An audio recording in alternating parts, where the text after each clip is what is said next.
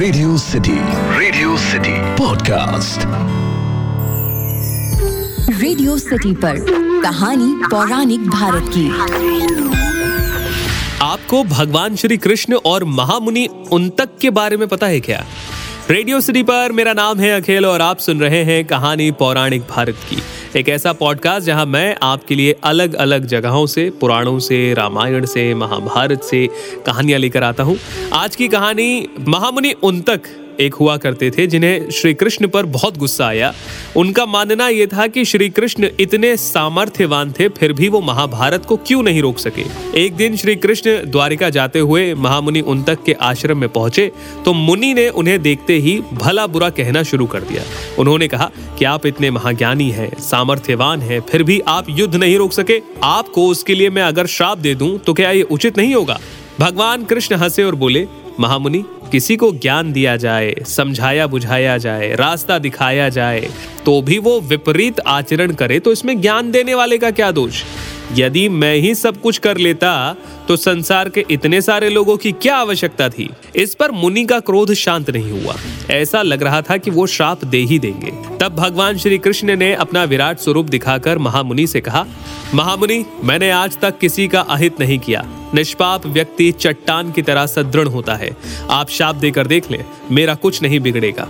हाँ आपको किसी वरदान की आवश्यकता हो तो आप मुझसे मांग सकते हैं। उन तक ने कहा। तो फिर ऐसा करिए, इस मरुस्थल में बारिश हो जाए और सारी जगह हरा भरा हो जाए। कृष्ण जी ने कहा, तथास्तु, और वो वहाँ से आगे बढ़ गए। महामुनि उन तक अगले दिन भ्रमण के लिए निकले। थोड़ा आगे चले। दिन चढ़ता गया, धूल भरी आंधी आ गई। तब मुनि जो थे, वो मरुस्थल, यानी कि रेगिस्तान में भटक गए। धूप तप रही थी, ऐसे में प्यास के मारे उन तक के प्राण निकलने लगे।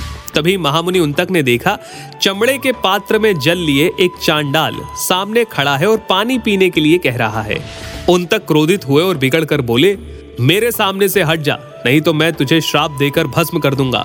चांडाल होकर भी तू मुझे पानी पिलाने के लिए आया है। उन्हें साथ साथ कृष्ण पर भी गुस्सा आया। उस दिन मुझे मूर्ख बनाकर चले गए। आज उन तक के क्रोध से बचना कठिन है।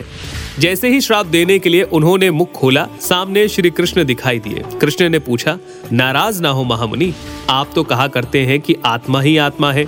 आत्मा ही इंद्र है, आत्मा ही साक्षात परमात्मा है। फिर आप ही बताइए कि इस चांडाल की आत्मा में क्या इंद्र नहीं है? ये इंद्र ही थे जो आपको अमृत पिलाने आए थे, पर आपने उसे ठुकरा दिया। बताइए, अब मैं आपकी कैसे सहायता कर सकता हूँ? भगवान श्री कृष्ण ये कहकर वहाँ से गायब हो गए और वो चांडाल भी गायब हो गया।